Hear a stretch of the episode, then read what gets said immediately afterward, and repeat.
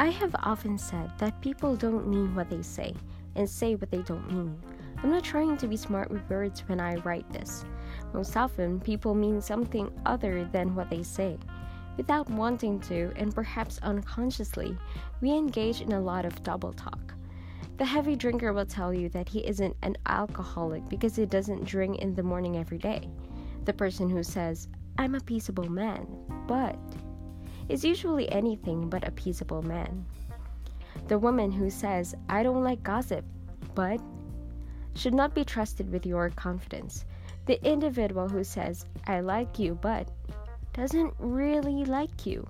He who says, I have nothing against rich people, but basically bears hostility against the wealthy.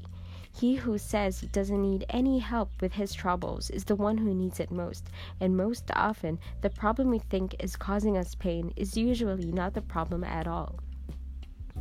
A psychiatrist once said that people always misidentify what their problem is. This same psychiatrist was known to repeat that his customers were always wrong. He went on to clarify his remarks. If you, for instance, tell me you have to do more research, I know right away that the problem is psychological. If you tell me, on the other hand, that the reason for your not writing is psychological, I can be perfectly certain that it is because you have to do more research. That's the first thing you learn in psychiatry that the customer is always wrong. If a patient tells me his problem is in the present, I know it's in the past. If he tells me it's in the past, I know it's in the present. If he says he's sane, I know he's crazy, and if he says he's crazy, I know he's sane. The psychiatrist went on to add that when he himself is the customer, things are no different. If you really want to understand people, listen to what they are not saying. A woman once came to me with a problem about her son's negative behavior. After telling her that I was willing to help, she said she wanted me to talk to her husband first.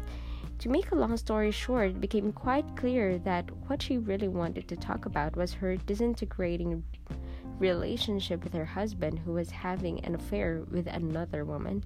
Straight talk is as difficult as it rare. You've got to be able to read the smoke signals on top of the mountain. They're silent, but perhaps more accurate than the thousand and one noisy spoken words.